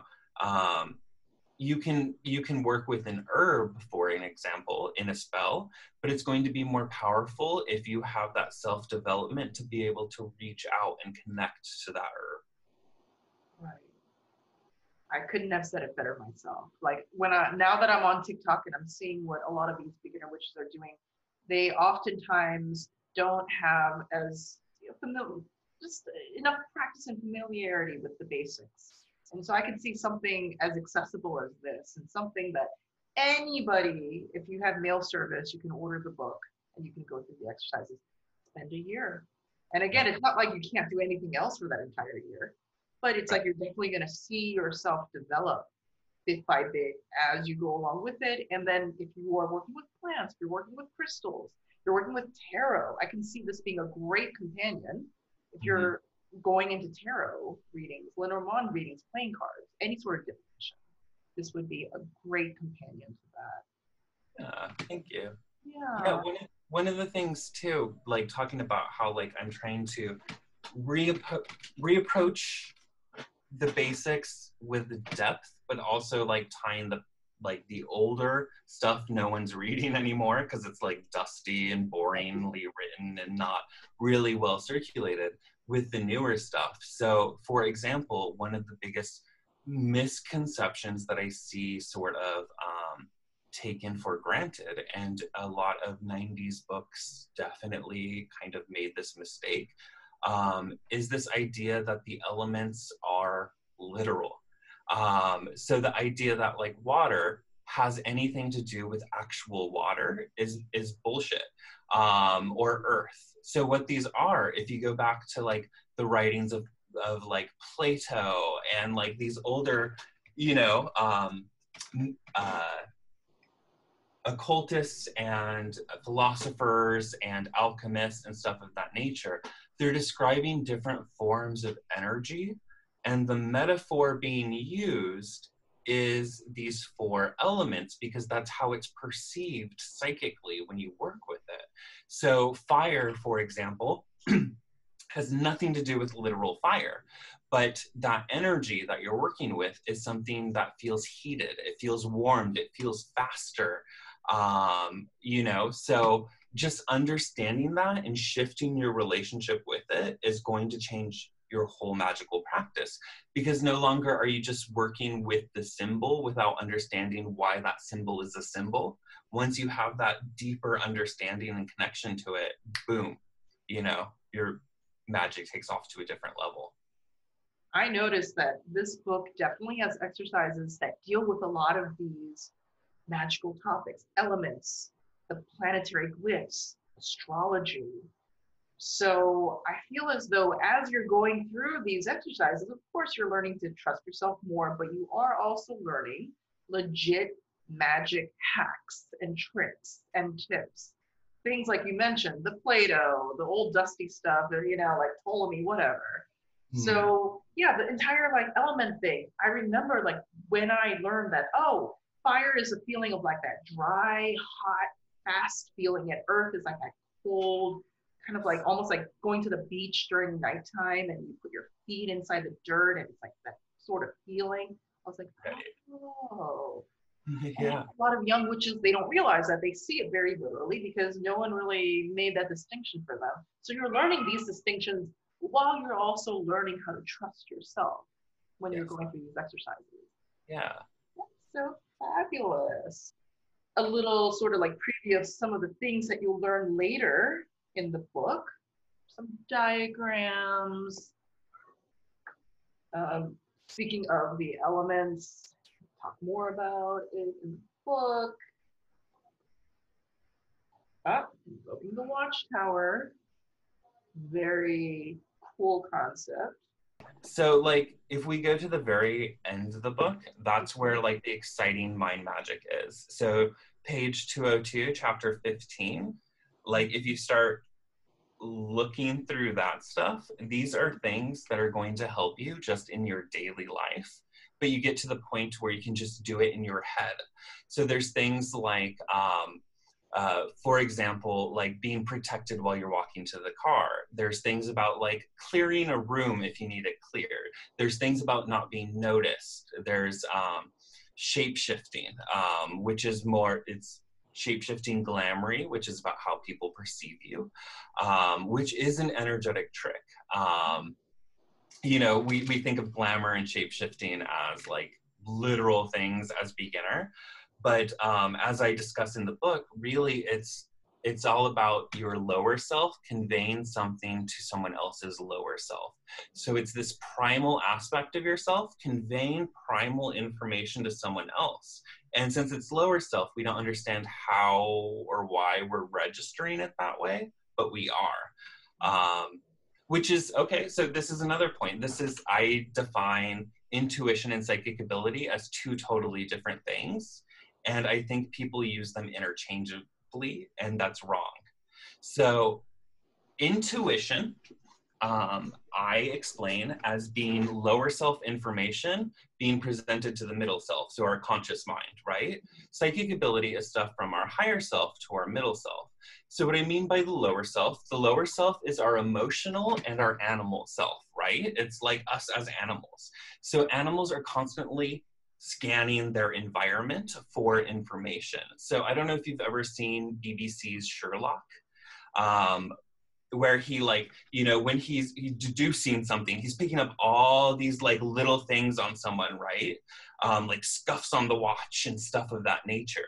And then he comes up with a conclusion. So intuition is that, it's just not conscious. So it's information we're getting from our environment on an animal level. And since it's our lower self, we feel it in ways that are emotional.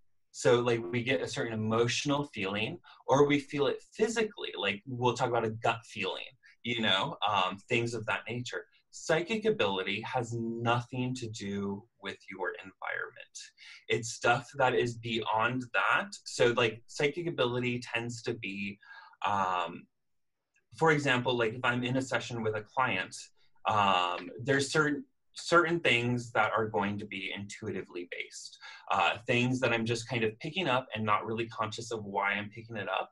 But then when I get to like names and places and things of that nature, that is psychic, because there's nothing in my environment that I could be unconsciously picking up for that. But I do believe that psychic ability and intuition weave in and out of each other. But I put such a strong emphasis on the three souls, the three selves, which is an actually really old occult tradition. And it's actually conveyed in different religions and traditional practices, sometimes more than three, sometimes less. But this idea of being multi-selfed. And I talk about how to invoke and work with only that aspect to get information in different ways. So the way that I explain it is it's like if we were to view the middle self, our conscious mind, as reading glasses, right? Like it's going to help us see what's around us, stuff of that nature. If we work with just our lower self, it's like using a microscope and seeing things on a different level that we can't see. And the higher self is like a telescope. And of course, this is a metaphor, but when you can see things on different levels and to be able to operate on different levels is going to vastly impact how you do magic and receive psychic information.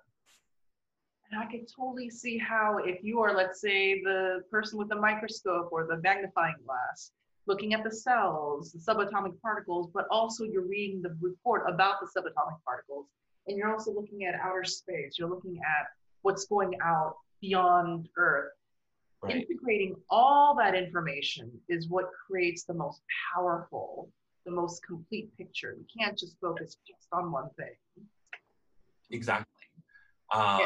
And most witches, they seem to concentrate only on one thing as being superior than the other. Yes. And then there's something too, which comes from my influences of working with Devin in Sacred Fires, and he's fairy trained, so there's a lot of influence of the Victor Anderson fairy tradition in it, as well as, you know, there's other artists or other authors that talk about this in different ways, like Ryan Foxwood, Andrew Chumbley and stuff, but there's this concept of the witch fire. And the witch fire occurs when these three souls align, when they're united as one, because it's sort of like, to use another really weird metaphor, it's like the Dark Crystal, right? So like you have the Skeksis and you have the mystics, but then they come together and they become this almost like godlike entity. So it's about taking these different parts of ourselves that we're not usually consciously working with, learning what each one of those are, and then putting it together for that really strong magic. Damien Eccles has been messaging me because he's reading the book right now. And he's like, oh my God, this is amazing, da da da da da da. You know, but he talked about in his Patreon, because he did a Patreon video, like telling everyone to read it. He was saying how he was reluctant to read it because of the cover and because of the word witch. You know, it put it off, but that's intentional. I want this to look, you know, like that Instagram-y, you know, beginner-friendly, kind of alluring book. Because a lot of those really pretty books that are being put out right now are not, I mean, they're written by the author, but they're formulated by a company that is using data-mined information and laying out everything from chapter to the sections in it. So it's like a paint by number type thing. And sometimes these people are not, in my opinion, qualified to be teaching people yet. So I kind of wanted to like go in there and be like, you know, like pick up this book because it looks kind of like these pretty books too. But you know, I'm very big on crediting my sources too, is something you'll find in this, which a lot of witchcraft books don't, you know? And the reason for that is because I want people to discover other authors and other teachers and other books and writings and ideas, because, you know, I'm not focused on this being a Bible. This shouldn't be a Bible. This isn't how you do it. It's how you can do it. Very proficiently, but you know, if someone discovers who Laurie Cabot is, or if someone discovers who Agrippa is, you know, there's all these little like breadcrumbs to follow to really kind of get to that information. Because I think in our community, because like I believe you're a part of this community too, like you and I are kind of like bridged in our communities, right? So we're part of that traditional occult and pagan kind of world, you know, with notable authors and notable traditions and stuff of that nature. But then we're also tapped into this new community that has arisen outside of it, you know? People who are not necessarily like going to festivals or know who, you know, Jason Miller is, or, you know, what certain traditions are, but they're interested in being witches. And the larger occult community, especially the witchcraft community, looks down on these other witches for not knowing their stuff or coming across a certain way. And that's why I'm very big on reminding people that I came to The Craft because of the movie The Craft, and that I came to The Craft because of the writings of Silver Ravenwolf, that we all start somewhere. And these are people who genuinely want to learn. These are people who genuinely have a thirst, you know? Not everyone's going to stay with witchcraft once it's not a trend, you know, but some people are. And if we never like extend that olive branch, you know, like never extend our information and our knowledge to them, like we're not serving our purpose as teachers. Maybe because in the past it was so hard to get this information. Like I mean, two generations before us, I mean, maybe your local library had like one book. Right. And I remember Phil Hine telling me he did like some sort of like mail-in correspondence course about magic.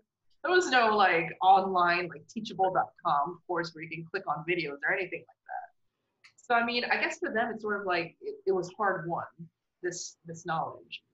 But yeah, I definitely agree with the aesthetic choices. And also, I even told Llewellyn, I was like, you know, I'm going to be Bridezilla on the cover. And this is so interesting because it's like you have all this really like intense, legit occult information, magic information, in this beautiful, like, again, my nephew being like, moon, owl, hoo, hoo.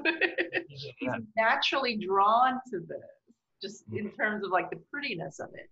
So in terms of like that, I think it's so important. Yeah, absolutely. Like the girl who's going to pick up like a more like superficial book is also going to consider this because the cover is going to be like, ooh, pretty. Right. And my writing style, like I intentionally go in trying to explain things in a very understandable way, which is something I think a lot of occultists and witches don't. So I kept thinking about like, if I was, you know, my kid self reading that Silver Ravenwolf book, you know what I mean? Like, what would I understand? What would I not understand? And there's definitely, like, going back to the idea of glamour, there's definitely a magic to marketing. And anyone who does not believe that does not understand magic and does not understand marketing. Because marketing is completely magic, 100%. Like, I'm not a chaos magician. But chaos magic, its approach in some ways has been very influential on me. The idea of trying to figure out what are the mechanics and how can I reverse engineer this into something. So throughout my book, without knowing it, people are learning the foundations of high ceremonial magic. It's just stripped, especially from all its cultural and like all the bullshit down to like what is the thing that's working. So like in my book, there is the middle pillar. There is the LBRP. You just don't fully understand that that's what you're doing. And it's going to make it stronger if you do move on to ceremonial magic and you do engage in those practices. I remember reading, there was a section in your book where you're talking about like drawing energy in from the stars or like celestial and then drawing energy from the earth. And I was like, wait a second. And I was like, oh. Right. Yeah. So it's like a baby witch version of these ceremonial practices, because ceremonial magic, like its beginner level, is not a beginner level, you know. Most ceremonial magicians I know, they start with witchcraft before they get to ceremonial magic, because ceremonial magic doesn't give a strong foundation. Right. You know, you're like, right off the bat, you're like, vibrating the Hebrew names of God, you know, like. Right, LBRP for a beginner, I think it's cool, and it may like, and actually that's one of the ways that I sort of got into like the occult, you know. I was totally not prepared for it. It didn't work for me very well because I didn't really understand what was going on, but it was cool enough aesthetically, right? It just felt super magic-y, and I was like, oh my God, this is so cool. I feel like I'm doing some magic right now. So it was a sort of stepping stone in that way, but I feel as though if I knew then what I knew right now, then of course LBRP would have been way more effective. And I may have even been scared. I may have even been like, wait a second, this is for real? Right? This is more just aesthetic. I don't know if I'm ready for this. So I feel like a lot of these young witches on TikTok, maybe on Instagram as well, they're doing this, but it's safe for them. I think in a way, subconsciously, they don't want to learn too much because they're afraid of going like really deep, because I think it's fun and cool to do it more in an aesthetic sense, but to have it really affect your life, that's intense. So the fact that your book is accessible and it's like the beginning chapters, it's like very like gentle, you know? And inviting, yes. Baby step by baby step. So it's like, I think it's only like when we get into the middle parts that it's sort of like, whoa, you know, like a little bit more. But by that point, you've already done the baby stuff, so you feel ready for it. Right. So I can definitely see how over a year, that would be such a great time frame to do this. Like, anything less than a year, I think, especially for like a beginner witch, they make it. Well, I mean, that's traditional, right? Like a year and a day to study a level of magic. Right. So how many, 365 days, like 93 exercises. Yeah, that's like, yeah. So it's sort of like you would spend about a week or so on each of the exercises, give or take. Some exercises will take longer and stuff. Right. That's really good. That's a good time to do it and then to integrate it. Right. Your and energy. Like a lot of the beginning is very, because it is foundational, a lot of those things are going to be repeated, while as you move on, certain things aren't going to be repeated. So, you know, you're not always going to need to do an invisibility, you know, mental trick or, you know, things of that nature. You're not always going to need to invoke your lower self to like dialogue with your shadow and stuff like that. So it's, yeah, the pace, I don't know. I need to explore how it paces for people. That would be super cool. Oh my God, yeah. I'm like hyping myself up right now, all about that. Are there any questions that you have before we go? I don't think so, no. This was great. I look forward to seeing how you chop this up and edit it. I feel the conversation felt very naturally, made me feel very comfortable. Oh, you're so easy to talk to. So it wasn't like pulling teeth out. Sometimes when I interview people, I'm just like racking my mind. Like, fortunately, I've been on so many like Tinder and Craigslist dates, so I know how to talk to just like strangers I have no chemistry with. So, oh, yeah.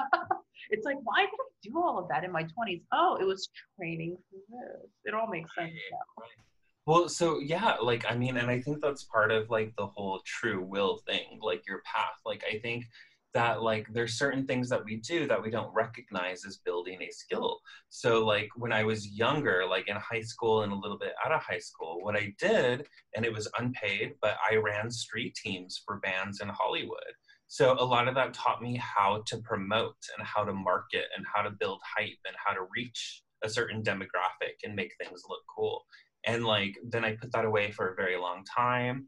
And that's one of the skill assets that I feel has helped me with the work that I feel is my work I'm supposed to be doing on this planet. Same with serving. So I worked at Bubba Gump Shrimp Company for many years. And they're considered the Disneyland of restaurants because it's hardcore. Like, it's fucking hardcore to work there. But it taught me, because I am shy, I am an introvert, it taught me to totally get into the character of being like, hey, let's talk, you know, let's be in front of people and have a camera on and stuff like that. So it's just really interesting how these little things that we see as not being part of what we're doing now really were a part. There's like leading to something. Exactly. This is one of the reasons why I know when my nephew, he like becomes a teenager and he gets into like whatever scene he gets into, it'll sort of be like, no problem that he doesn't do his homework or whatever. That's okay, because somehow him following his passion, being a scene kid, emo kid, goth kid, whatever, skater boy, it's part of the big picture somehow, because as long as he's following that passion, it's going to lead somewhere. Right.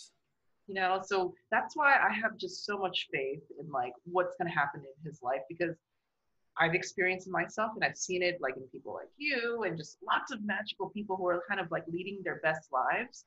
They just follow their passions and things just fell into place. Maybe not immediately. Maybe it took 20 years. Maybe it took some drug addiction, whatever. It doesn't matter. Eventually it falls into place. Right. It is very like Joseph Campbell, like follow your bliss.